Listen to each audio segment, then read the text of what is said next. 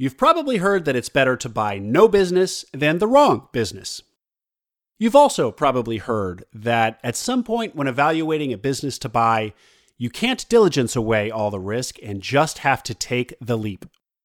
Well, you may notice the contradiction in those two maxims. We're basically saying small businesses are messy and emotional and you'll never get perfect information. But by accepting that, we're accepting that some number of acquisition entrepreneurs, despite best efforts, are just going to get burned. Today's guest, Judd Lorson, went through such a crucible. He followed the best practices. He diligenced the business he bought. He showed it to his experienced investors, who also liked it. And yet, still, shortly after getting into the CEO seat, he realizes uh oh. The painful fact of Judd's story, other than the guy's suffering, is that I'm not sure what the lesson is. He seemed to do everything right. If I missed it and you see it, please let me know what that lesson is. And if you otherwise get value from this story, let Judd know. He's earned it. Here he is, search survivor, Judd Lorson.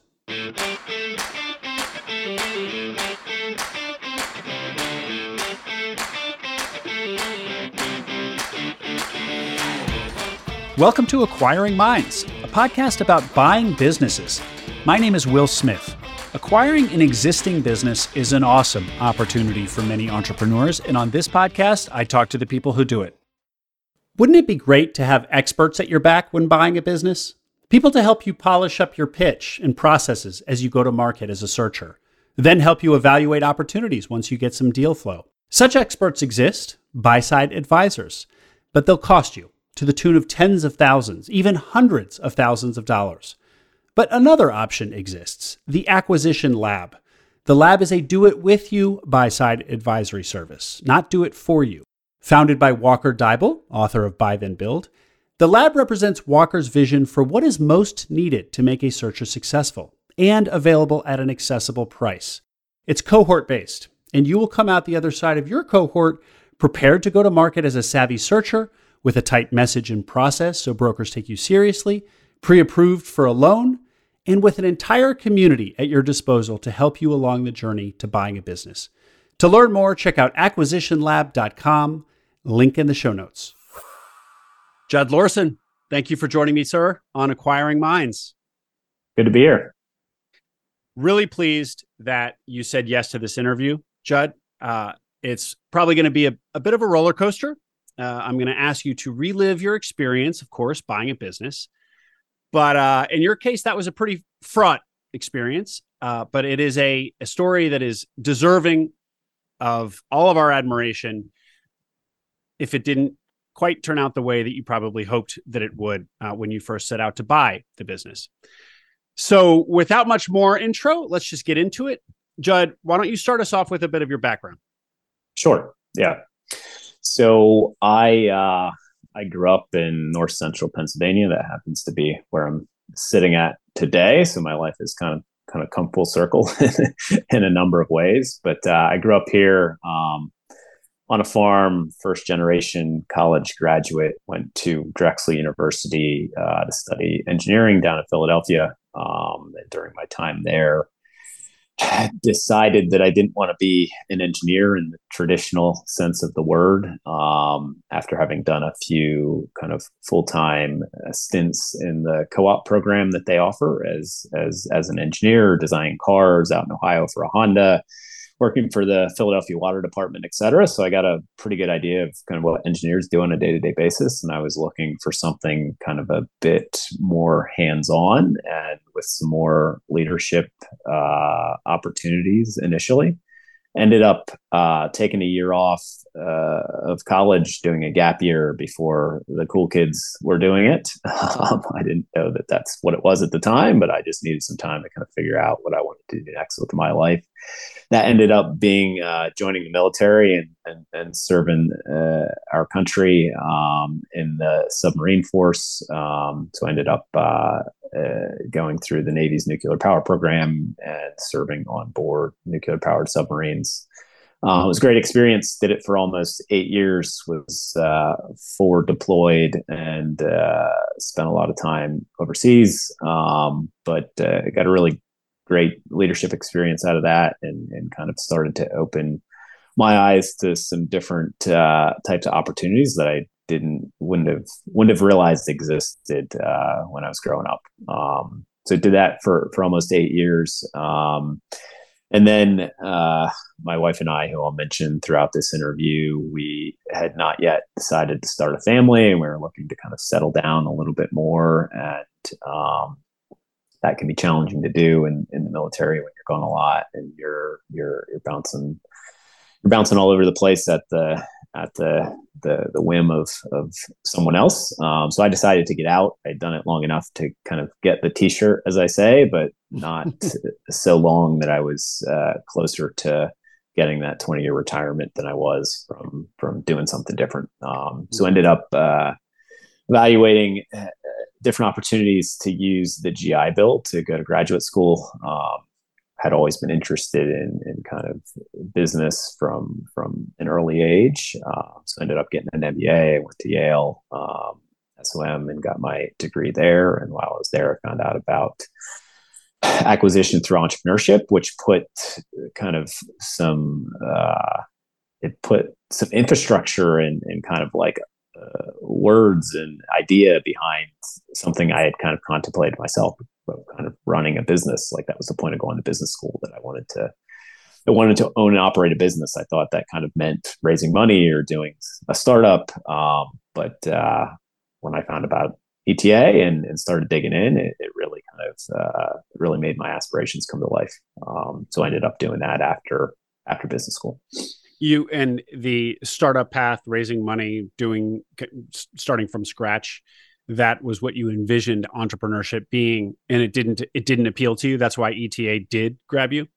Yeah i think so. And i guess there's another point to make there is i don't know like i'd done these these kind of hard things to that point. Like i i left home i joined the military i was deployed overseas and and had all this kind of responsibility and i felt like i wanted to do something that scaled to that to that set of experiences right? Mm. so the idea of kind of like just returning home and like owning kind of like the small business like didn't make sense to me at the time which is kind of ironic right mm-hmm. mm-hmm. um and and like at the at the time right in the in the in the early 2010s right like it's just like all about venture backed startups and how big they got like how that was how that was the the way to kind of uh, take your ambition and match it to an opportunity right? And i had never really kind of scaled that to a small business where i could be be like the primary owner or like have a really big opportunity there on the smaller side of things which is frankly like where my background and experiences and, and kind of interests lie. I just didn't know that that existed. So acquisition entrepreneurship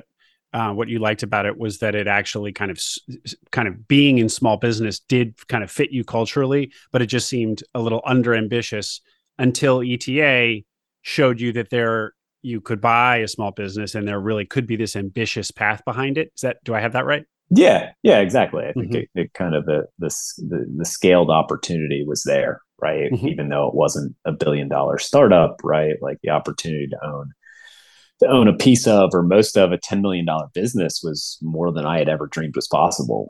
Um, sure. Growing up in in Central PA. Great.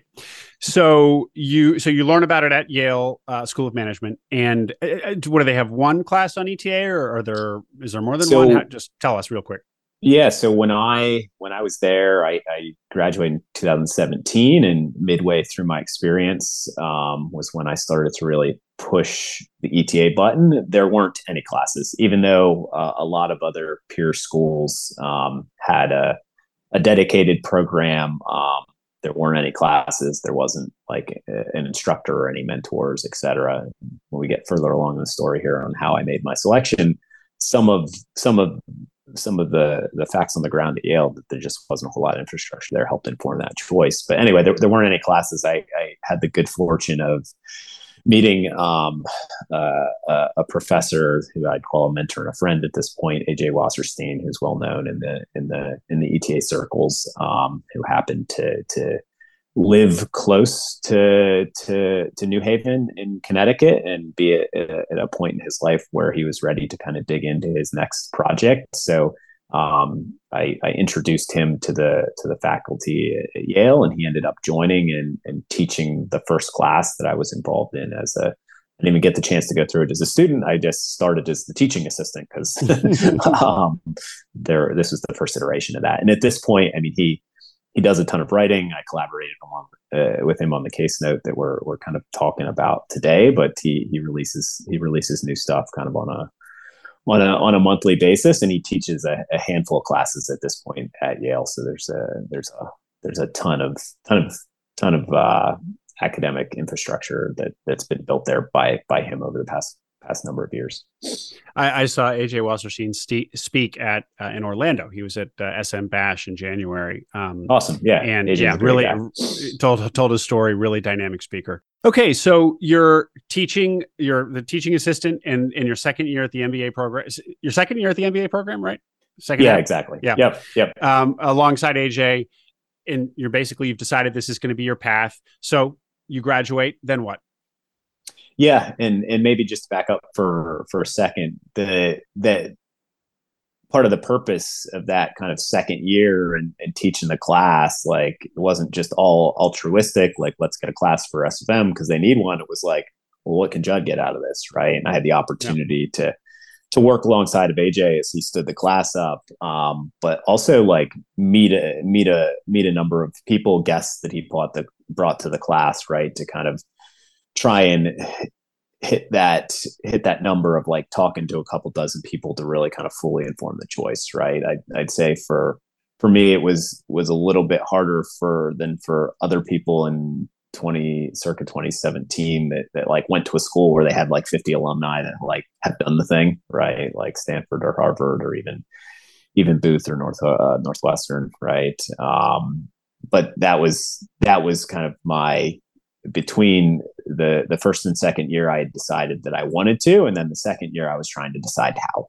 Right, mm-hmm. like how should I go about doing this? Mm-hmm. Um, so um, I had decided how before I graduated. So I used that second year to kind of evaluate the different options. Right, self funded search was was I don't even know if it was a named thing yet. It was just kind of becoming like this nebulous idea of, of, of something that like certainly people did, but like starting to call it self-funded search. So I evaluated that a, a little bit. My wife and I had, uh, she had a good job and we had enough resources where we felt like that, that on paper, it was a viable option. Right. Um, and as I looked at the other two models, uh, if, if we say that there are kind of like three general paths, self-funded, accelerator backed, and uh, traditionally funded, I, for whatever reason, didn't didn't want to do the traditionally funded path. Right? I think it was uh, a combination of nobody at Yale except for like one guy had kind of done it, and he he starts in the Dominican Republic, so he's kind of like off on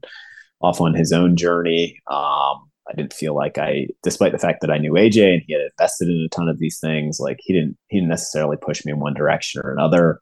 Um, certainly, I think I could have raised the funded search, but uh, I was I was kind of like looking for hacks at that point. I was like, how can I stack the deck in my favor to to increase the chance of success? And I was defining success at that point as the opportunity to run a business, right? Mm-hmm. Um, and I felt uh, even though accelerators are fairly new, um, at the time that that cohort cohort based learning environment and, and the resources that the that they were communicating that they would bring to bear would give me the best chance of of successfully acquiring a business right? Um, and not making kind of a not making a mistake with with all my own money which is what it would have boiled down to as a self-funded searcher because i had some leadership experience. I felt pretty confident that i would that I would understand how to operate inside of a small business, having kind of come from that environment culturally growing up, plus serving in, in small kind of specialized units on a on a submarine. Um, but I didn't have finance experience. I didn't have deal making experience. I had never done diligence on a deal. All those things were were fairly nebulous foreign topics that these days I tell I tell aspiring self-funded searchers like you can figure out it's fine it's not rocket science but at the time like I felt like it was a an insurmountable kind of uh, wall that I didn't want to take the risk of of kind of climbing by myself. So you so self-funded you just felt like you'd be kind of flapping in the wind. So you liked the infrastructure around the self-funded, excuse me, the um, an accelerator model. And in terms of, but in, but you had said on the economics piece, in fact, you could have gone self-funded, retaining much more equity, um, but you wanted the infrastructure around you, which you thought an accelerator would provide. And and these accelerators generally the economics are the same as with a traditional, right? So you're yeah, looking at I mean, max 25% ownership. Exactly. They're they're very similar. They have kind of similar vesting schedules, similar similar overall economics. Each one has their own unique kind of twist on things, whether it's a preferred return or a, a, shared equity pool with your cohort or or a piece of the overall GP. All of them have a different different way to skin the cat, but at the end of the day, they're they're all very similar to the traditional the, the, the traditional the traditionally funded economics of 25% a third a third a third and and so even though you could have afforded a self-funded search um, it didn't bother you that you were going to be giving away a large chunk of the economics to do to do a, the accelerator route? August felker is a two-time successful searcher. First with a traditional search fund the second time around he did a self-funded search.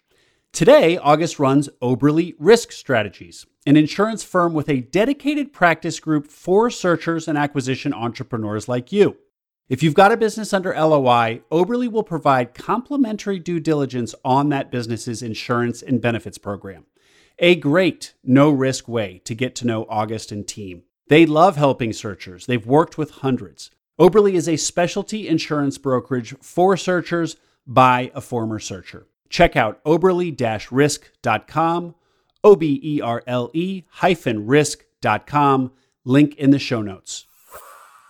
No, I, again, I'll go back to like, I really wanted to, I wanted a chance to operate a business. That was, yeah. that was where my primary motivation was. And I didn't, I didn't think about the economics maybe as much as I do these days. Right. Mm. And, and maybe I was, I was certainly less experienced. I was maybe a little bit naive in how I looked about these those things and kind of evaluated the the differences. Um, I wasn't like sitting around with with a spreadsheet trying to model out like the overall upside and the opportunity cost to it all. It was more of a, a qualitative decision making process mm-hmm. than a quantitative mm-hmm. one. So you and so you proceed with with one of the accelerators and and um, with the you know kind of the promise of of a, hand holding, for lack of a better word, infrastructure support. Um, you know, not uh, you know guardrails maybe is a better way to put it, so that you don't make a terrible mistake. And so, how does that how, how does that go? Yeah, no, I uh, when I look back at it, what I remember the most is the opportunity to work in a cohort based environment, um, which I didn't that's that's not wasn't the primary uh, the primary driver for kind of selecting the accelerator, but it was ended up being the value that that I got out of it, right? And for whatever reason, I don't know that this kind of cohort has been cre- uh, recreated since, but it was four guys, right? I mean, there happens to be a lot of men in this space, right? So it's four guys, right, looking for looking for a business to buy, and we all happen to have some sort of connection to the state of Pennsylvania or Philadelphia, uh, more particularly, right? So we just kind of like rallied behind that commonality and and really kind of joined together. You would you would think that like, hey, these are all type A people that are trying to buy their own business. So like throwing them together in one environment, like, isn't that going to create some like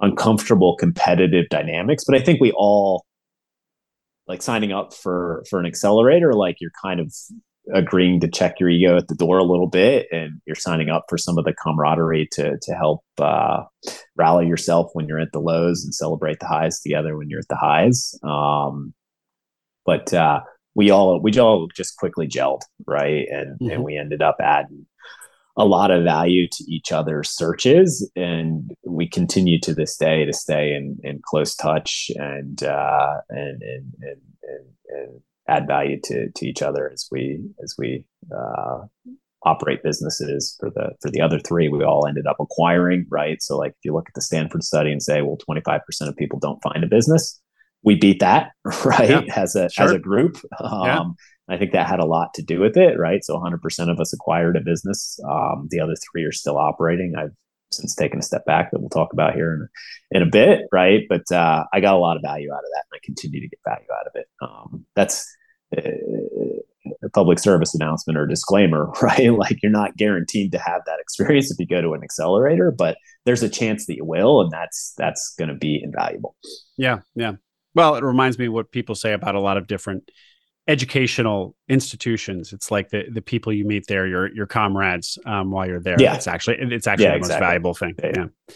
Yeah. Okay. It- yeah. However, at a search accelerator, the, the sample size is so small, right? Like when you're when you're at a college, right, or a business school, right? Like you've got a couple hundred feet people, and you can sort through them to find your tribe, right? Totally. But uh, Yeah, you uh, got I lucky, man. everybody is self-subscribed to like looking for a business, but the the way in which we got along and interacted with interacted then and continue to interact, I think is is is particularly special, and I'm Yeah. uh, thankful that I that I had that. Yeah, yeah. How fortunate. So you embar- you, you go through the accelerator, you bar- embark on your search. Actually, let me just um, pause to say you you mentioned a few minutes ago the note that you co-wrote with AJ Wasserstein. So that's how we met. Um, there'll of course be a link in the show notes to this, but th- this whole your whole story, you've put pen to paper and alongside AJ, you know, published this great case study about it. Um, so a lot of so that's how I found you and your story, and and a lot of this conversation is going to be based on um, what I read there. Um, so just that that's some context for people that I failed to mention at the outset. One of the things that you mentioned in there is is you were really rigorous in your in your search. Uh, um, the number of kind of industries that you that you researched and and and really kind of um, kind of stress tested, and then within those industries the cold outreach that you were doing so talk us through what that looked like i was i was impressed by some of that process Sure. Uh, I mean, I think my approach was you hear different people talking about maybe the rifle versus the shotgun approach. Mine certainly was more the shotgun approach, right? Yep. I, I didn't have any particular professional expertise in any particular industry, right? So I went I went into search knowing that and just kind of embracing it and trying to apply apply where I thought my skill set and interests would would would serve me best in in the most the most types of situations or industries, right? And so I picked a handful to start, right? And then from there, kind of using what I'll call the aisle over approach, right? You'd learn about something interesting in fire protection. You'd look at one of those businesses, you'd look at their P&L and see where they spent money, uh, what they spent money on, and that would inspire you to kind of look at something a little bit different, right? So I had a, a an industry based approach to kind of to, to to cock the shotgun and shoot it as many times in as many different directions with as wide a spread pattern as possible. Um, and some of the infrastructure that the accelerator built really facilitated that. A lot of traditionally funded searchers kind of built this for themselves, and even self-funded searchers at this point. This this wide this wide funnel where you're where you're you're essentially finding the emails of as many business owners and it's, as you can and and and and pushing that forward. One one other thing that I I don't know if I talked about in the note or not that uh, helped inspire some ideas was running very narrow searches on what I'd call kind of third tier geographies where I had a connection to. Um, Mhm. Where you could go and pull a list of all the businesses that met your kind of overall size criteria in that in that geography, and just emailing them all, right, to see if they'd be interested in in in a sale. And and through that, like you ended up having a lot of like conversations because you'd say, "Hey, I grew up here," or "Hey, I've lived here," "I know somebody that lives here," right? Like you could create a really authentic story for yourself to to kind of break down the the barriers that that business owners often put up for for some of this cold outreach, right? And that also not only did I get to see some interesting businesses, but it inspired some some ideas for some other industries that uh, I wouldn't have initially considered, right? Because you're kind of when you're when you're running a high volume search or a shotgun based approach, right? You're always you're always trying to fuel the engine with new ideas of different things to look at, and that's one way I found uh, found valuable to, to to find to find examples of businesses you would have never heard of. and you did that in central pennsylvania i assume where you're Yeah, from. I- did you I- do I it in other geographies? Yeah, I picked a number of geographies um, where my wife and I uh, we would like to live or had a deep per- and and had a deep personal connection to. Mhm. Right. Mhm. Um, I mean, when you look at the scaled approach, yes, I had different geographic hooks for like every all 50 states, but like these campaigns were a little bit different, right? Like they were like I went to Williamsport High School, right? Like I lived in Goose Creek, South Carolina for a year when I was in the military, right? So like being able to have a a, a more specific hook helped increase some response rates and, sure. and, and, prompted more conversations. Sure. In the note, you talk about, I mean, y- it sounds like you really did a good job at this outreach because um, there were days where you just had back to back calls. Like you were really, you were really quite successful at filling your funnel, correct? Yeah, no, and you, I think you used the words kind of successful and and uh, rigorous. I'd I'd use the words bull in a bull in a china shop, right? Like I wanted to buy a hmm. business, right? Like I'm kind of an introvert. I'm not a natural sales guy, so I was just like trying to find ways to push forward and and to use kind of like simple disciplines to keep the volume high, with the expectation that if I did that, right, like it's it's a numbers game at the end of the day. And if I did that and I was able to to build appropriate screens, I'd be able to sift through the volume and shake the one out at the bottom within the in the time frame of search. And I think that's generally speaking, at the time I was doing search, that's how most other people were kind of approaching it. I know there have been some different different philosophies that have emerged since, but that's the way I went about it. And uh, I just kept kept pushing forward, kept charging, right? Mm-hmm. Like every day, every week. Um, and yeah, some days, I mean, I would be talking, talking on the phone for like 10 hours a day, right? At the end of the day, like I was, even though I sat in a chair all day, I was completely exhausted because I'm not, I'm not naturally inclined to do that left to my own devices. Um, but I knew that's what needed to be done to accomplish the, the goal that I'd set out to do. So I did it. The, um, and you actually some of these conversations really bared fruit. I mean, you, you submitted offers. So talk us through some of these these broken deals and weave in, you know, the the conversations when you when you have, you know, something that looks like you're going to make an offer on, or maybe even have made an offer on. Um, how you interface with your, your investors on on that front, and the investors, of course, are the folks at the accelerator. Sure. Yeah, yeah. No, I use the the example from the note where I had this mean, uh, the accelerator I was working with is based in Boston, right? My wife was living in Hartford. Um, I, I, ran kind of a geographic campaign in the Greater Hartford area because staying put had high value to us, especially since like I'd been in the military, we'd been bumping around all over the place, and like we were looking to start a family and like develop roots in the community. So anyway, uh, long story short, I developed a relationship with a with a small growing uh, IT MSP in the Greater Hartford area and had gotten to the point where I requested a bunch of information. It was a proprietary deal off market. This was probably the first time or the second time the owner had thought about selling his business, but I was I was on paper the son he never had, right? Like I went for a business, took me for a ride in his Tesla, right? Like it was it was it was kumbaya around the campfire, right? So anyway, I ended up uh having conversations with with my investors about that business right? Reservations about maybe the geography it was in the if this was the best opportunity that i was i was going to see because it was fairly early on in my search within the first six months or so. Um, we, we, talked through those. Um, it had high I, I was kind of anchored to it from a personal standpoint because again like my wife and i we went out to dinner with the seller and his wife. Um, right before I kind of submitted the, the, the formal offer to buy the business, I'd used a a, a two tier kind of offer system where I submit an indication of interest or an IOI to kind of make sure that that there was some formal agreement on price expectations, and then request some additional uh, accounting and, and, and, and other data to, to, to formulate a formal letter of intent to get signed. So in between that that initial offer that was accepted and before I kind of submitted the LOI, I I'd met with this guy four or five times, right? I had met with his control, his retiring controller to go over some of the financial information. My wife and I had gone out to eat with him and his wife in, in a West Hartford restaurant, right? And like it was it was like all good, right? I mean, you've heard these stories before, but until they've happened to you, you don't like know how the how it's going to end, right? Um, so anyway, I ended up submitting the LOI. My wife and I became very anchored to it, right? Like it was a reasonable opportunity, but like it was really, really good for us and, and what yeah. we wanted to do, right? Yeah, yeah. On the investor side, it was like, well, is this really the best one?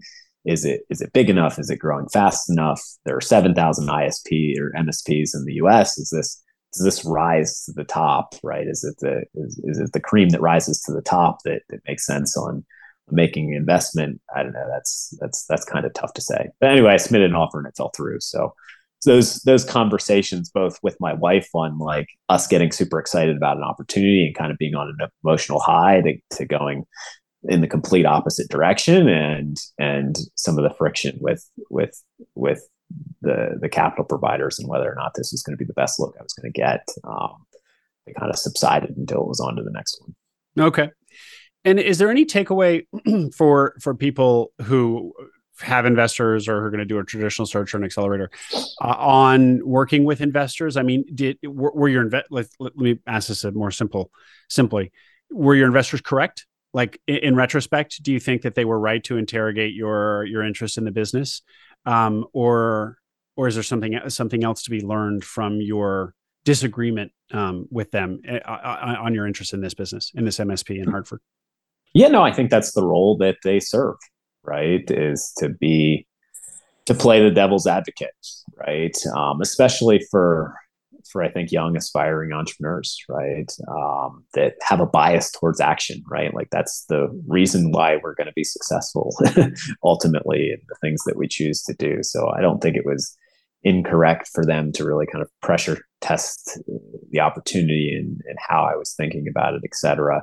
It's tough to tell if it was the right decision at the end of the day or not, right? And we'll go through the rest of the the rest of my story here, and the outcome wasn't as as as I would have hoped it would be, right? And I oftentimes think about what my life would have been like had I had that offer accepted and was able to to get the support to buy the business. Um, how things would have turned out, right? Um, uh, we had the pandemic, we had all these other things that I think all else equal have been tailwinds for a business like that right? Was it geographically constrained? Sure. Could have a smart guy like me figured out some some some ways to to to expand it and grow it? Probably, right? Yeah. Um, yeah. An interesting anecdote here is AJ's most recently released paper is about a competitor to this business in that market, right? Really, and they've done quite well doing some mm. consolidation, et cetera.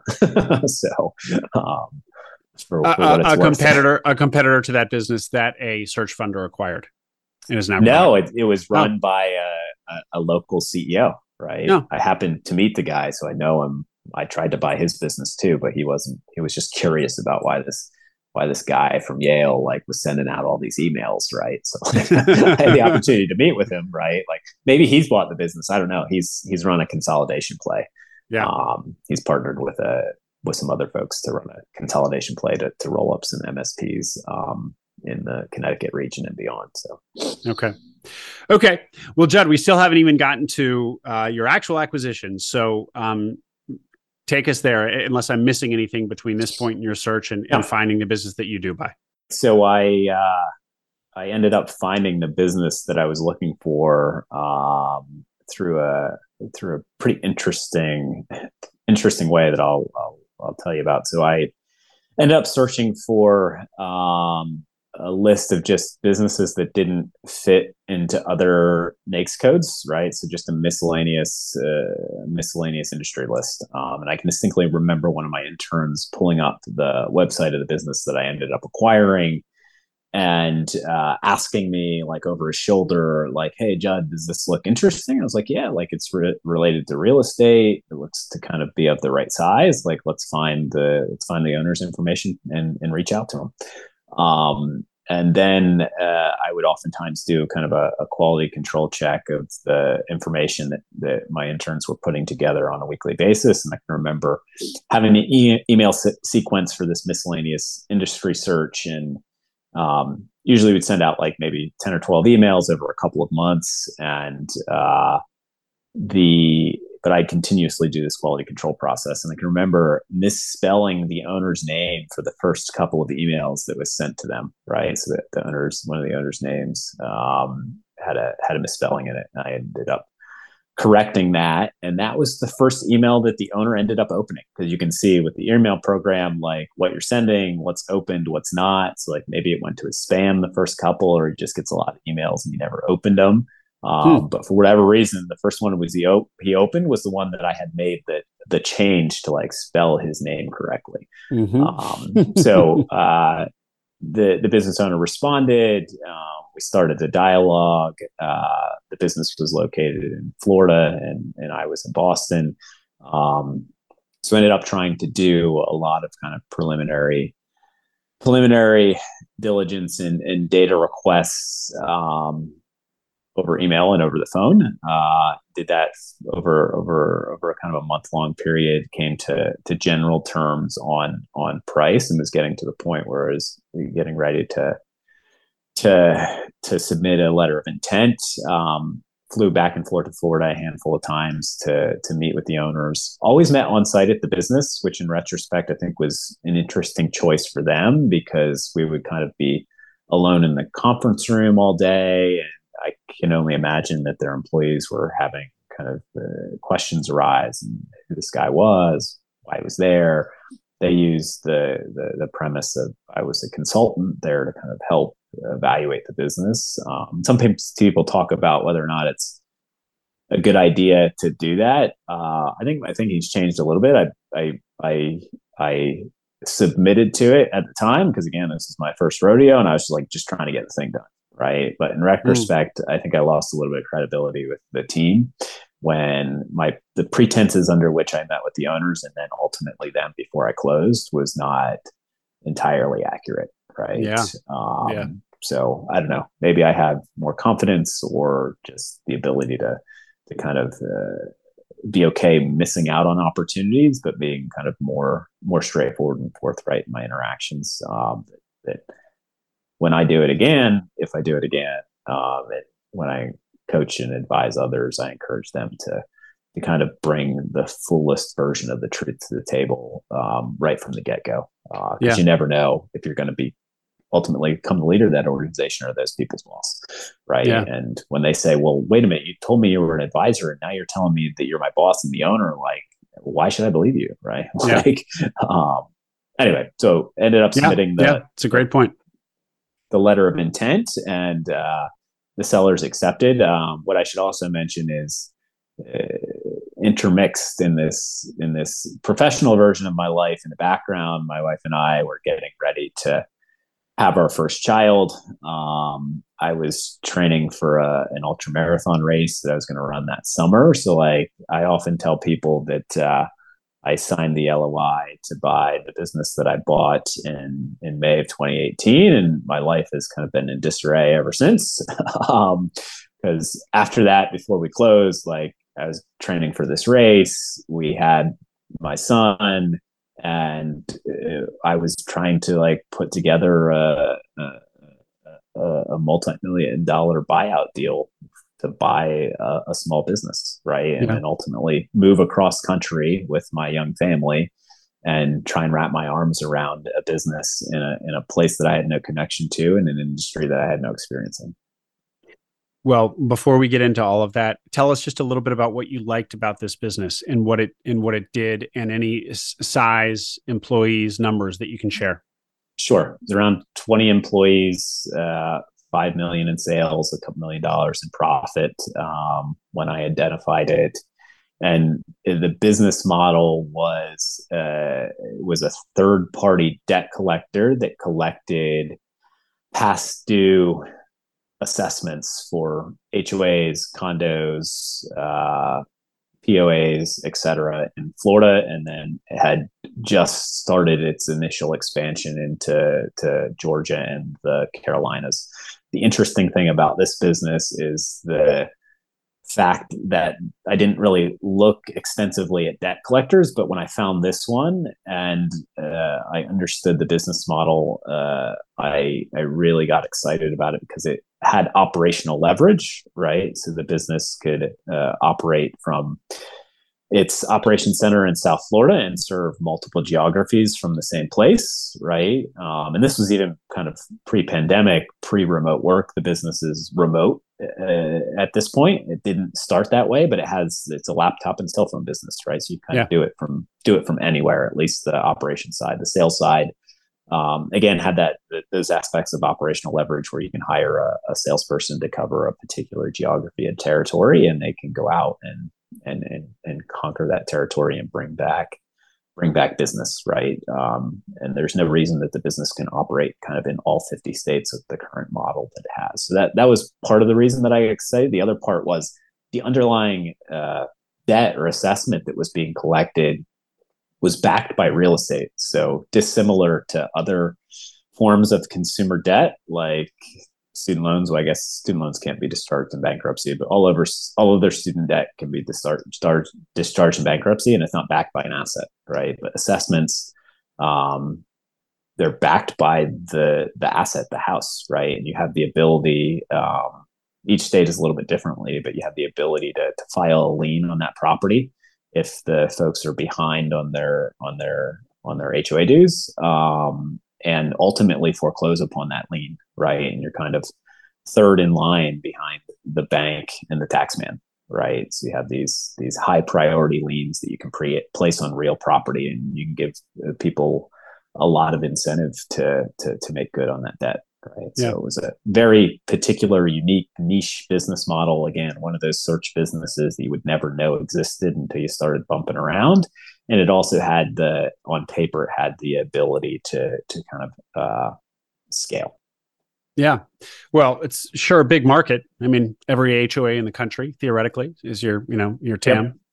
Yep. Um, yep, and it started in Florida in the coming out of the last recession. So like that's how a business like this was was born. Um, and Florida has the most HOAs in the US, right? California is number two, Florida's number one, right? So it's a really good place uh, to start yeah. for a business like this. Yeah. Um, and to your point, right? Like there are there are 350,000 of these things across the US. So you have the potential to have 350,000 clients served like only like a thousand of those in its whole lifetime, right? At any given time, it has like a couple hundred active clients, right? And it's served maybe let's call it a thousand, but the the TAM is 350k. Right? Wow, it's, it's, huge, huge.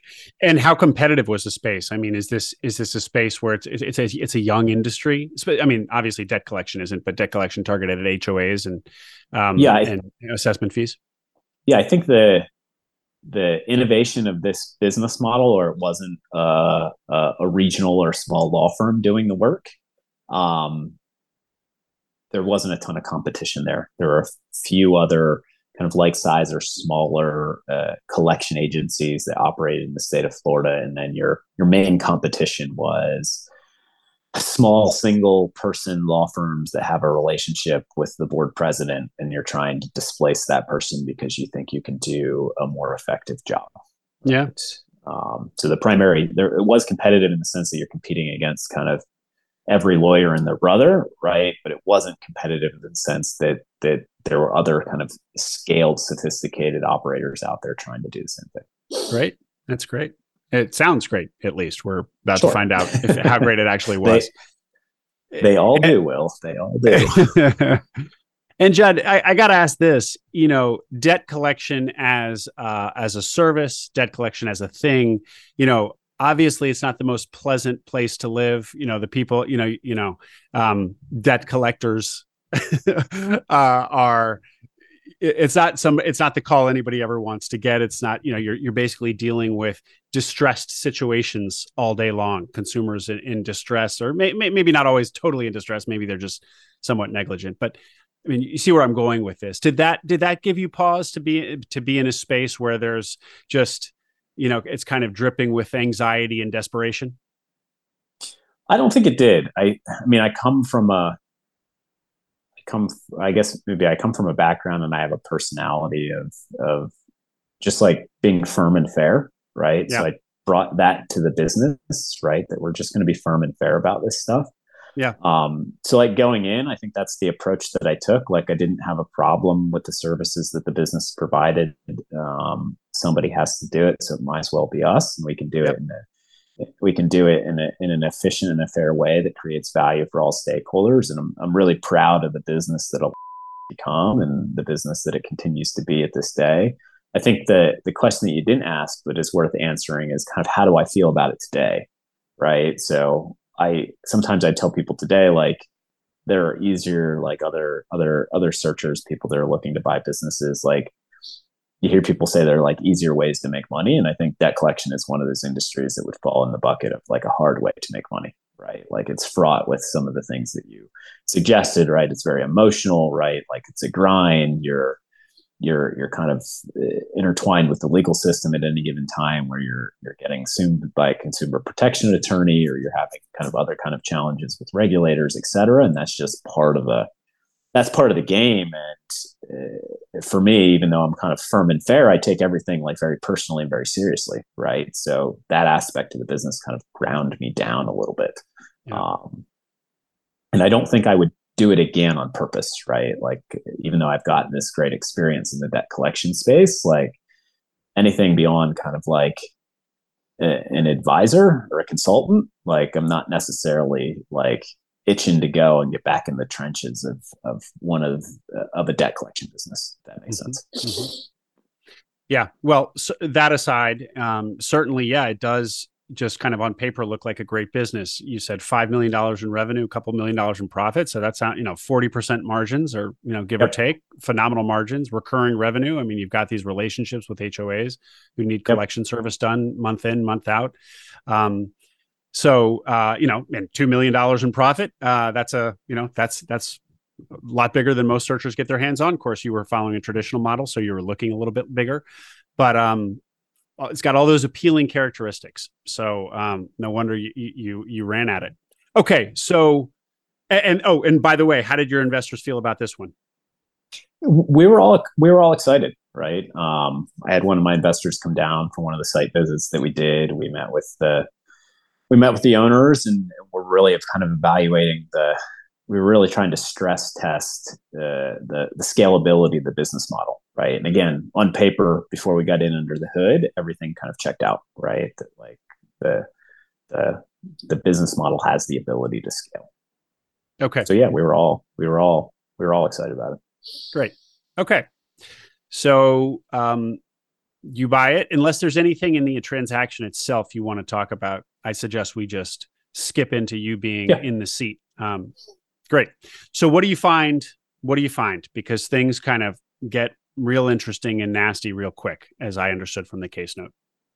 Yeah, no, it was a challenging situation. The business had the business was an innovative business model, right? So like it wasn't something that we could necessarily benchmark or hire a hire a consultant that has experience doing this exact thing and tell us kind of like what to look for and how to look for it in diligence right? Like we did we did everything that we could do but ultimately that effort fell a little bit short and i identified uh, a few things came to the surface through some some folks that worked for the business kind of pretty quickly after me buying it that people were had questions about or were uncomfortable with and they I came in kind of very directly, being the the firm and fair person that I am, and the the, the high ethical standard that I think that I hold myself to. And I came in letting people know that like I was excited about being there, and I wanted to kind of grow the business in the right way. And it, I was quickly it was there were there were some things that were quickly brought to my attention that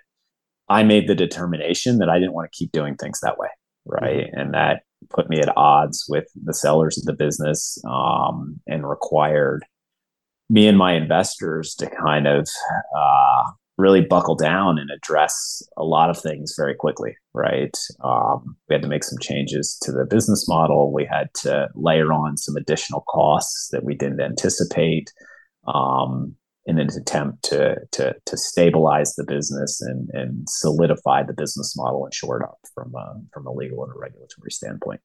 Um, and because that put me at odds with the seller's take on this, and again, it's kind of there's everybody is entitled to their own opinion, right? They had theirs, um, but mine was different, and I was now the owner of the business, so I wasn't able to rely on them um, to kind of help ease my transition. You hear these stories about like don't change anything in the first 90 days right? Like spend the first six months like learning the business. I didn't have that luxury right? And uh, not only did Be- I because, because you you ur- you felt that it was urgent i felt yeah i felt so strongly that like we needed to make some changes quickly both from a, a, a legal and a regulatory standpoint but also from a cultural standpoint right? That like if I was going to put my mark on this business and we were going to proceed forward in the in the direction and the, the vision that I had for the company, we couldn't just kind of like wait and see, right? We had to we had to take some of those actions pretty pretty immediately, um, and because of that,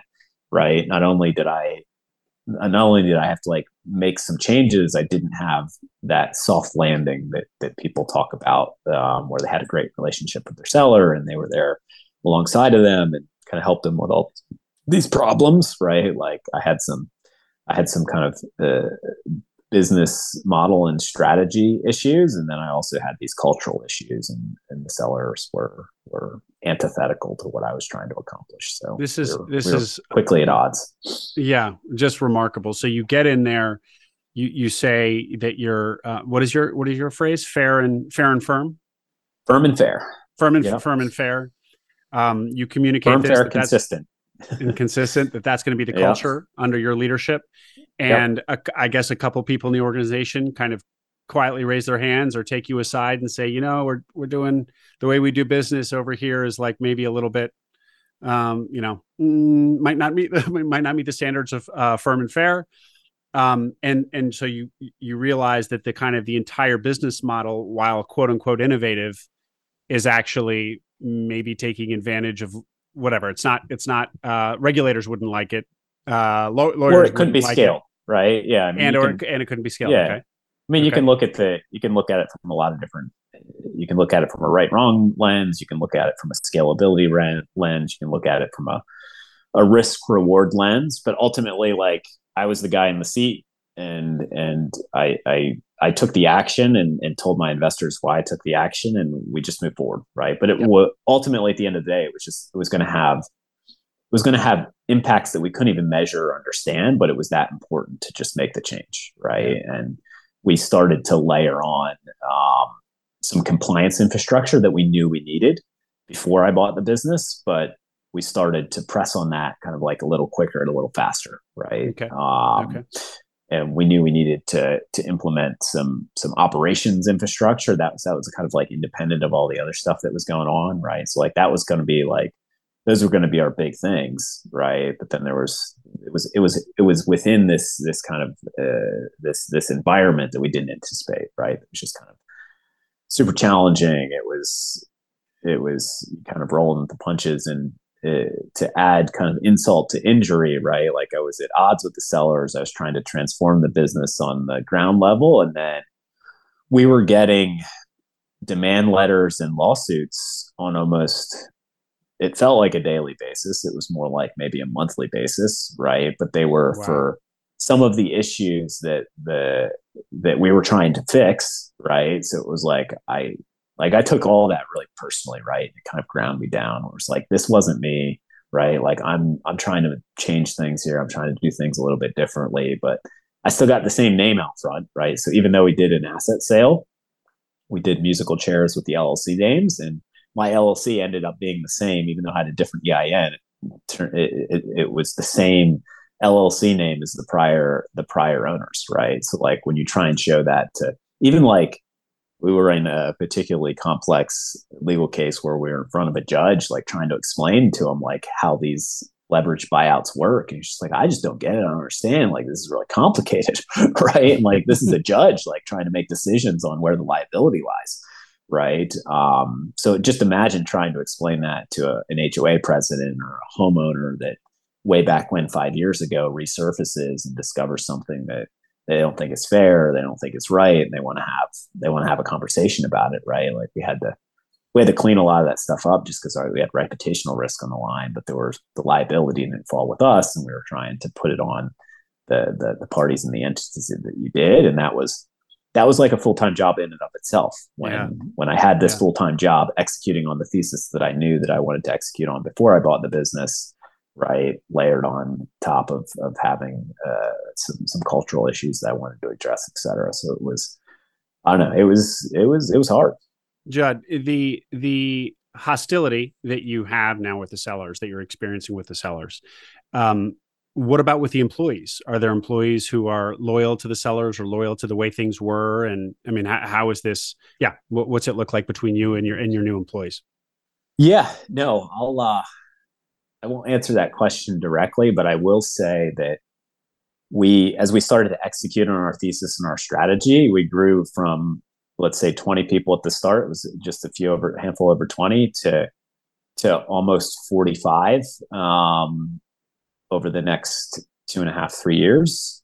We had we quickly had more new people than we had old people right? So like when we were midway, let's call it midway through that transition at 30 people, right? Like 15 of those people were new and less than 15 were the the 15 of the original 22, right? So there were there was a fair bit of churn that uh, that that we went through as we tried to to scale up to meet the opportunity and to um, if you can't change the people, change the people, right? Mm-hmm. Um, so we we ended up changing a number a number of folks out. Um, mm-hmm. uh, but we were still able to retain um, some some of the legacy employees, and they've grown in their careers and and and and grown as managers and leaders in the in the company to today. That I'm again, I'm super proud of that fact that uh, they uh, they were they were on Team Judd pretty fast. I mean, their their their livelihoods depended on it to a certain extent, but they they they just kind of left their egos and and and the old ways at the door and, and picked up the new ways kind of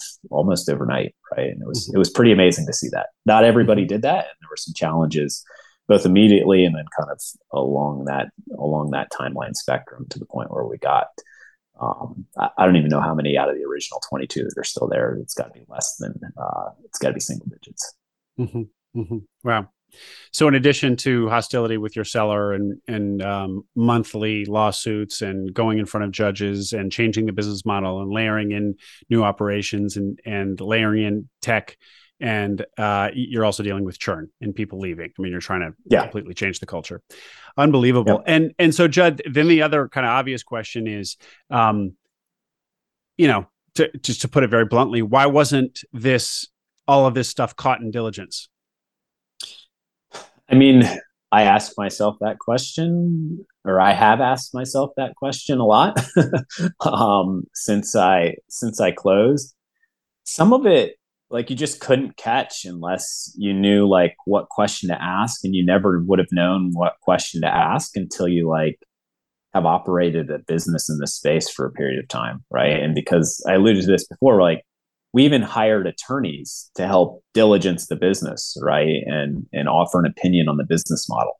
And they did in the typical way typical non-committal way that attorneys do like yeah like this is on the spectrum like these are this is this is permitted this is not permitted etc um, but the way in which these guys were going about uh, going about what they were going about it was i don't know like could have i caught it I don't think so. Right. Yeah. Um, but as I as I look forward to to kind of continuing my career, I learned a lot from it. Right. And I think I've got I think I've got ways to to to to ask different types of questions or maybe maybe a different way to answer questions like could have you caught it or not is not the right question is the right question is were there other signals right that that that could have alluded to the fact that something wasn't quite right. The answer to that mm-hmm. was yes right? Um, in every single business i mean i invest in i invested in, in small businesses myself right? And I, I, saddle up alongside entrepreneurs and try and help them understand the opportunities that they're looking at. And uh, what do people say? Like every deal has hair on it right? So like right. there is no perfect acquisition opportunity but hindsight being 2020 and when you look back at the the the opportunity that i had there were some other there were some other indicators where there was smoke, right? Mm-hmm. And mm-hmm. we we justified those, we dismissed those, we found ways to we felt to address those. But when you look at the picture more broadly, um, at a later date, you realize that those were just symptoms of a broader underlying problem that we we hadn't discovered. Yeah. Mm. So so difficult. Um, and we haven't even touched on the fact let's let's do that now what's going on in your personal life so you also yeah. you were you're doing you're conducting your search from boston yep. this business was in florida and you move your family to florida sure well my wife was living in hartford i was searching from boston hartford, right. we were ah. switching weekends we had an apartment both places so we were ah. switching ah. weekends back and forth um, and i alluded to this before like we had we had my son in June of 2018. I had signed the LOI in May.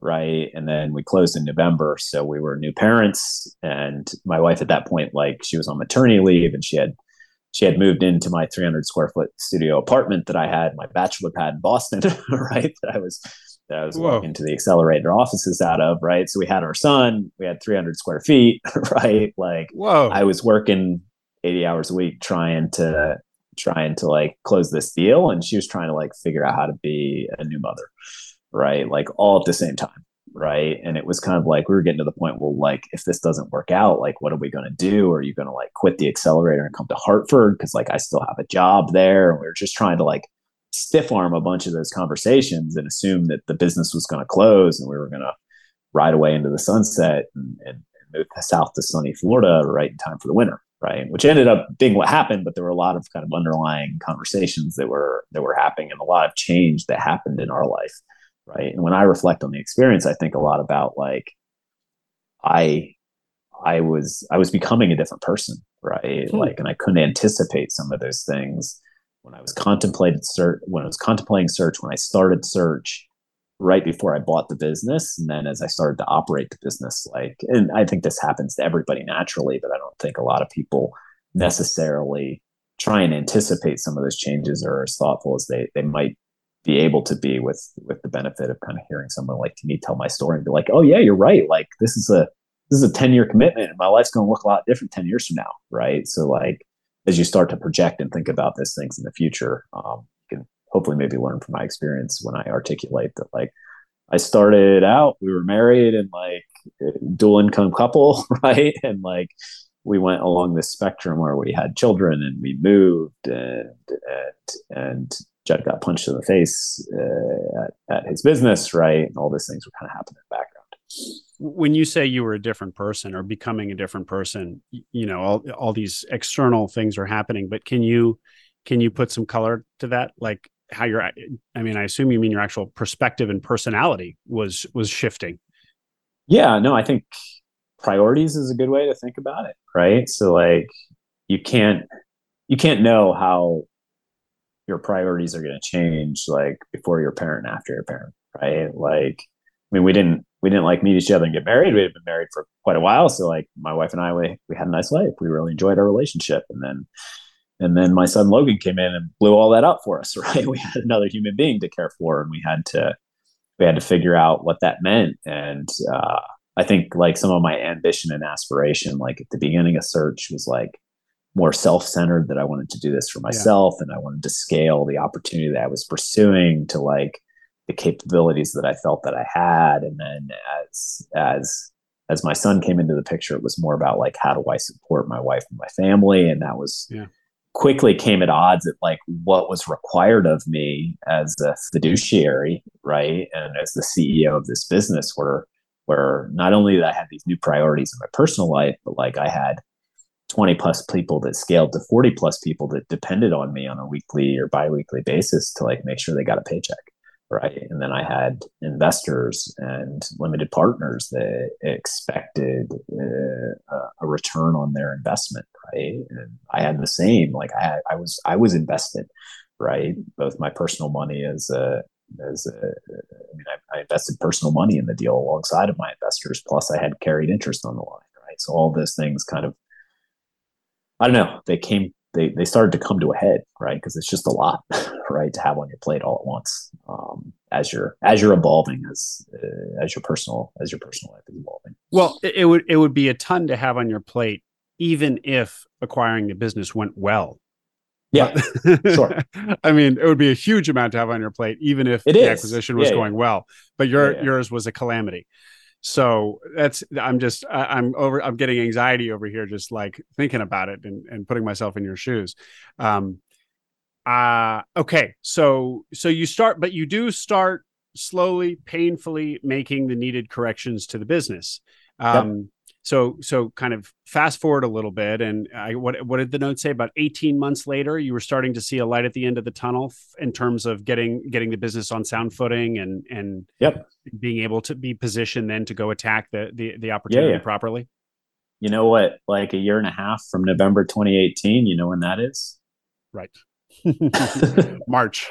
March 2020 yep. march 2020 right? So felt like things were settling down a little bit, right? Had settled the indemnity claim, had kind of had kind of uh, addressed a lot of the, the legal matters. Had were were well on our way to implementing the new technology stack. Had uh, had grown the headcount and brought in some new people, some new some new leaders, managers, um, et cetera. And my birthday is uh, in March, and I can remember being uh, out for lunch with my wife in Florida, right, uh, right before the world came to a screeching halt.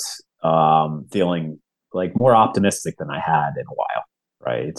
Um, and then and then COVID hit, which kind of put me back into that cycle at the business of a ton of stress, right? For very different reasons, right? It was yeah. more like, well, how do we, are we an essential business? Or are we not an essential business? How do we operate remotely, right? Like, what impact is this going to have? What, what macroeconomic impact is this going to have on the business, right? And initially it was like, well, the stock market crashed, right? Like it looked like we were we were headed for a recession very quickly, and that was going to have uh, a lagging uh, tailwind benefit to my business because we're a debt collector, right? And then and then what happened, right? The government printed trillions of dollars and injected it straight into the real economy, and that's where my my debtors, right, or future debtors lie, right? So they were all sitting at home watching Netflix on their couch, not forgetting to pay their HOA dues anymore because like that's their sanctuary. That's the only place they got to go, right? Um, so our our sales funnel it didn't take like a nosedive, but it kind of like flatlined, right? Like all the growth and the infrastructure, the growth infrastructure that we invested in was like just wasn't bearing fruit for for kind of like 12 months or so. Um, because the the environment was just so challenging, right? So it was like it was entering this after after the initial uh, initial phase that we talked about the first year and a half or so, right? Like I was headed into this this next phase, which ended up being just as challenging and stressful as as the first phase, and it wasn't. Uh, I don't know. It led to the point where it just wasn't sustainable, at least for me personally. Mm-hmm. And so, what does that mean? What what what were you considering? What what did you do? Yeah, so uh, let's call that that second phase, the the second year and a half. Um, my wife and I were continuing to have these conversations about expanding our family. Um, she ended up getting pregnant again. So we were about to have another child, and uh, we were living isolated in South Florida with no community. Right. So like during the first year and a half, it was so challenging that uh, outside of a few people that we had met at our church, like we just didn't know anybody there. Right. We didn't have any friends or family around, and then the world shut down. And you kind of like just had to keep to yourself, and we were just feeling.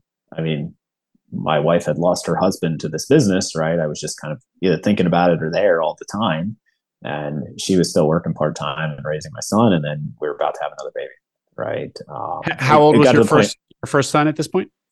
Yeah, so he was born in uh, the middle of 2018, so he would have been going on two years old, right? Um, and actually, when the pandemic first happened, it was like really great for us because we got like a reprieve, right? Like I didn't have to be at the office because there was nobody there, right? And we didn't have childcare because the daycare shut down. So like I had to come home and be with my son so that my wife could could work her part-time schedule right so i would come home i would go to work in the morning work out of the empty office just to have the the the silence to be able to get some work done and then i'd come home at one or two and and uh and my wife or my son and I, I'd take him in the stroller and we go on like I can remember literally remember this the route of the run that I would take him on this six six mile run like every day for like 21 straight days. It was crazy, right? Like I never had that consistent of a workout schedule since I bought the business, but like every day, that's just kind of what we did. And then mm-hmm. I would plug back in and keep working um, after my wife got done, right? But like, mm-hmm. and and at the same time, like we're we're like thinking about expanding our family, and we find out that like this joyous thing that we're going to have, we're going to have a daughter to add to the to add to our to add to our family, uh, but it felt like hollow and empty, right? Like I'm just working all the time right? We're not spending a whole lot of time with each other because either one of us is with the kid or the other is with the kid. And when we're not with the kid, we're working. So we decided to, I decided like that was the first, the first point where I decided like I really need to make a change here. And like there's no, it's nonsense for me to go work from an empty office when I run a, a business that, that, that you can run from anywhere with a laptop and a cell phone. So I made the decision that that uh, it would be best for my family for us to to return to Central PA, North Central PA, where um, where we grew up and both sets of grandparents were, to get some some support with my son and uh, to help uh, with my daughter as she was going to come to the world at the at the, at the end of that year. Um, she ended up uh, being born in uh, December of 2020. Mm-hmm. Um, so that that fall we we moved back to Pennsylvania. I was commuting back and forth. I'd go back to Florida um, a week or two each month, um, and then returned to Pennsylvania. And when my daughter was born, this was in the the height of one of the second surges of COVID. So like we just kind of like stayed put for like three months or so. Yeah, December 2020. That was that was Delta time, as I recall. Yep. Yeah. Um, and so, did this move to Central Pennsylvania with the two sets of grandparents? Uh, did it help your family life?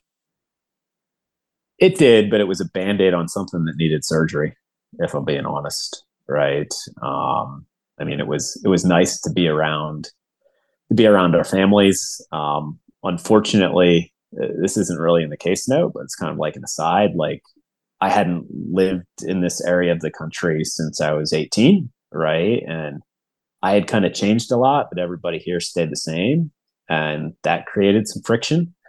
Um, I mean, if you recall, it was like the election cycle and and COVID and vaccine and misinformation and all this stuff. So like there was some like some underlying friction that I didn't anticipate. I just thought it was be this like panacea of like wonderfulness that like I got to be back around my family. And what I realized is like I was a bit different and I was like stressed out and working a lot. So like it didn't it didn't manifest exactly the way that we anticipated, but it was it was a benefit to us, right? A net benefit. And it was, uh, but it was ultimately a band aid on something that needed some more more dramatic action that I ended up taking.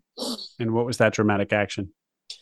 So uh, uh, I caught like a year or so into that into that experience of being back here in Pennsylvania, or six months or so, the following spring after my daughter was born. Um, it got to the point where uh, my wife uh, was diagnosed with uh, postpartum anxiety and depression. I was having kind of uh, my own mental and physical struggles um, with some different stuff, and it it wasn't getting kind of like any different or any better at the business. Right? It was just kind of like it continued to be it continued to be a grind, um, and I can distinctly remember uh, going out for for for a run, and I often come up with some of my best or wildest ideas when I'm out when I'm out in the mountains running. Um, and I came back and I told my wife I was like, I just I got to find a way to take a step back, right? And she was in the the deepest, darkest days of of her depression, so she just kind of like shrugged her shoulders and was like, "Yeah, makes sense, right?" So wow. I kind of like I I felt I, I got to the point where like I was living with this person that was my best friend, right, and and my partner in life, and we had gotten to this this point of like indifference, right, between the two of us, and it just became super clear to me that like I needed to to, to have the courage to take action, um, to to frankly save my marriage and and and make sure I was living the values that that I thought I espoused, right? Of, of being of being a good father, of being a good husband, right? Um, while also making sure I fulfilled my responsibilities to to my investors in the business, right? So, man, well, it sounds like um, it, uh, it, obviously this whole story is pretty brutal from the moment you acquire, um, but it sounds like your actual decision to take action um, was it was not brutal. I mean, it was it was kind of it was kind of like an epiphany on this run, or, or do I have that wrong? It was it was yeah, no, it was a flash. Right. I mean, yeah, I mean, it was it felt like the right decision. It felt like kind of like an easy decision to mm-hmm. make because mm-hmm. I just that didn't. I mean, what were the other choices, right? Yeah, like just yeah. just keep going, like take all this risk, etc.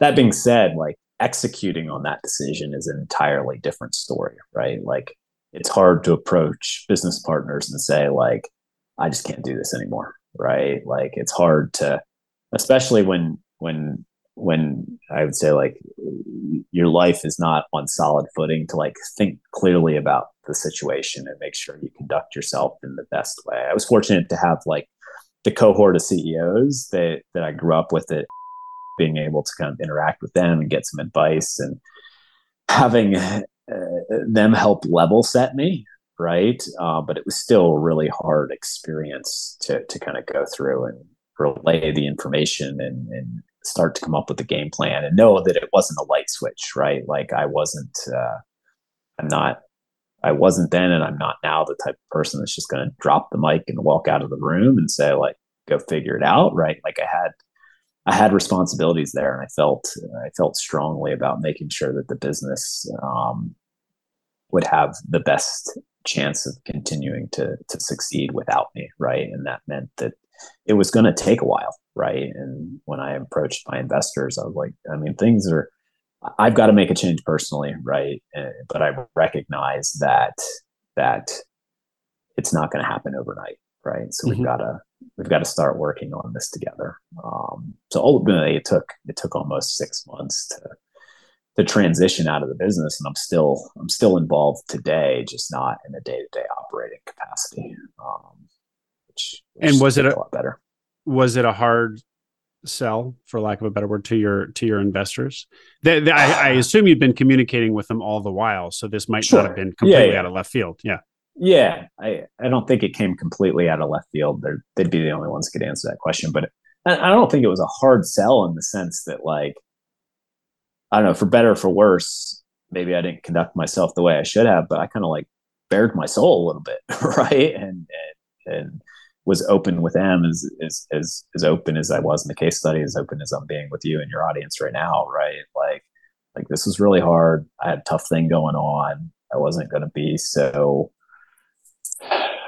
non humble about it to just try and pretend like there wasn't a problem, right? So mm-hmm. like I, I, in pretty explicit terms, like said there was a problem, right? Also said that I wasn't running away, that I was willing to kind of continue to to kind of take the personal risk to to to have uh, there be a time period over which we kind of figured this out. It wasn't an immediate thing, but it was urgent, right? Um, and it was something that needed to be needed to be addressed. And and fortunately, we were able to identify a leader inside of the business um, that was going to be suited to to take over as, as CEO. So from a change management perspective, um, the employees didn't have to deal with uh, an external entrant um, at, at, again what was a critical time for the businesses. They're trying to continue to navigate the pandemic and, and, and find ways to, to, to ramp up and scale up the sales process. Right. So we had an internal candidate come in and, and take over, and I had the opportunity to to, to provide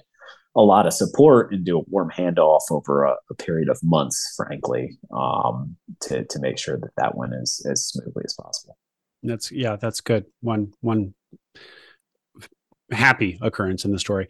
Um, Judd, you, you know you you're you um, are an ambitious person. You you said earlier how you you know you, you look to do hard things. You look to you know to do things that are you know make an impact. Um, you so typically somebody like that has an ego you know probably all all all people who buy businesses and i certainly include myself here um, we we have egos and our our professional success is an important part of our identity.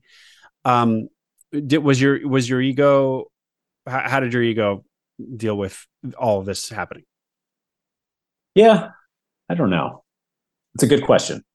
Um i think that uh I like to think that that I'm able to check my ego at the door, but at the same time, right? Like it was it was like bruised and maybe it's still a little bit fragile to this day, right? Yeah. Like writing the writing the case note was therapeutic in nature, right? It's one of the one of the personal selfish drivers to do it. The other was like this stuff's hard. Like other people need to know about this. Like I I feel like I can add some value to the to the community by putting this stuff out there, but you have to be willing to kind of humble yourself a little bit to do that, right? And I'd mm-hmm. argue, right, that uh, I don't know, my my lesson in humility may have been extreme, but don't go down this path if you're not prepared to be humbled because it is going to happen, right? Like, no matter what your outcome in, no matter what type of business you buy is, no matter how much money you make or don't make, right? Like, you're going to be humbled many times along the way. And if you're not prepared for that or that doesn't sound like fun, then like you should like run the other way and not do this because it's definitely mm-hmm. going to happen. Mm-hmm. right. Um, so yeah, I, I don't know. I think my, I think, I think I'm a low ego guy to begin with, which is why I'm, I'm so, I'm so open to kind of discussing this stuff and sharing it. But I think that, uh, I think you kind of have to have that mix of, of confidence and humility, right? Like in most things in life, but maybe in this space more than more than most, where you have to be you have to be a type A go getter bias right. for action kind of guy to get anything done because sometimes you just got to put the weight of the world on your shoulder. But if you don't have an equal or greater part of your of your persona that's that's humble and humble and, and low ego, like it's going to be challenging, right? Um, anyway, yeah. Well, I and to that point, um, of of all of the kind of all that happened, um, you know, I guess, I guess the question would be this this stuff that's hard you know wh- what about i guess what about your search is in kind of it, it, sorry your story is intrinsic to search? I can reflect on both during the search and then during the operations phase complaining about how hard it was to like some of my mentors right? Like Jim Sharpe's a, a friend and mentor of mine aj as well where we would stay periodically in touch and i often found myself complaining that it was like hard to get an LOI accepted or it was hard to buy a business. And then when I was operating, talking about all the hard things, and I can remember getting like a little bit of pushback from them, like, well, what did you expect? Right. Mm-hmm. Like this stuff is hard. And and not only that, AJ in particular, I can remember a conversation with him where he was like, Well, you think it's easy to become a partner at McKinsey? Right? Like, do you think it's easy to like uh, rise up the ranks at, at Goldman? Right? Like most of the things that the MBAs choose to do, ambitious MBAs choose to do, are hard, right? Um, and I think your question about like what is intrinsic to search, right? I think I think the the thing that I think the thing that's intrinsic to search is maybe how personal it becomes, right? Or how personal it can become when you're when you're undertaking some of these kind of responsibilities, right? So like I can imagine I mean, maybe you get really personally involved on the on the partner track at a consultancy or in high finance, right? But like at the end of the day, I feel like you can probably be like a little bit more dispassionate about your your employer or or whatever, right? Like at this point, like you are your own employer. Like certainly you have stakeholders and uh, or bosses or however you want to think about them, but it just becomes so personal so fast, right? Mm. And the I think like the during the search, like and in the operating phase you have like all these ups and downs right? But like what makes it so hard is is that it becomes so personal and so fast. And if you don't have like a good support group or a network um that that just even magnifies that even further right? So like i mean it's still hard to, to dampen those things with a peer group or ypo or eo or vistage right? But those things help. And i think people people should do those if they can't if they can't create it themselves. Um, but it's just it just gets so personal so fast. Last question for you, Judd, and before you tell us where how people can reach you, um, you do see a future for yourself, and you, you said you'll probably be in small business from here on out.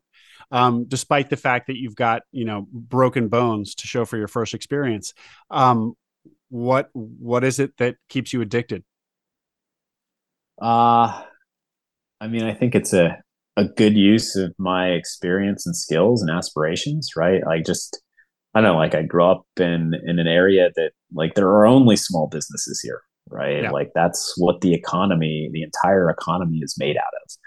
Right. Like even like the garbage collection, there is no waste management. They don't come here, right? Because it's just like too small of a market, right? So like the fabric of the society in which I was raised was composed of these, right? And I've got many family members that are are are entrepreneurs, right?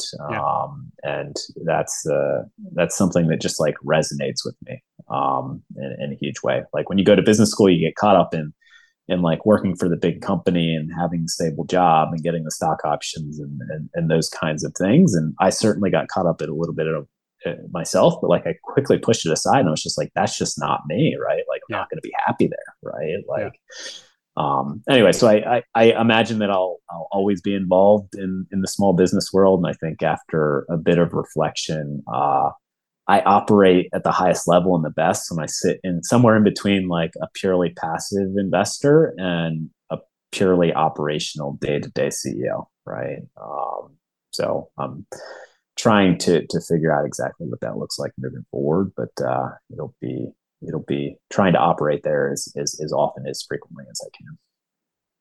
How can pe- people reach out to you, Judd? Yeah, sure. So, uh, as mentioned, I, I, I have invested in a fair number of, of search deals. So, if you're raising money for a deal, certainly uh, reach out to me. Um, I also do some uh, paid coaching and advisory work for for CEOs. So, if you're interested in, in, in having a periodic touch point with me and you think I can add value, um, hit me up on LinkedIn or uh, just send me an email. It's easy. Judd, uh, my first name dot my last name Lorson at gmail.com. Great. Judd, thank you again for coming and sharing this uh, this extraordinary and difficult story. Um, I, uh, I, I, you know, it's important that stories like these be told and that they're not all uh, happy stories, uh, which uh, you know, acquiring minds probably 95% of my stories are are that way. So it's important yeah, to to have ones like yours aired as well. So thanks for being transparent. Um, I think this is going to be super valuable to folks, and I imagine you'll hear from a lot of them. So and congratulations on surviving. As I said at the top, I think your your story is worthy of a lot of admiration. I mean, what an incredibly difficult situation and you survived it and I think with your your your family and your values intact and and that's about, you know, that was what was at stake. Yeah, you learn the most from the hardest the hardest experiences. So, yeah, thanks for having me, Will. I appreciate it. Uh, I really enjoyed it and hope this is uh, helpful to, to your listeners.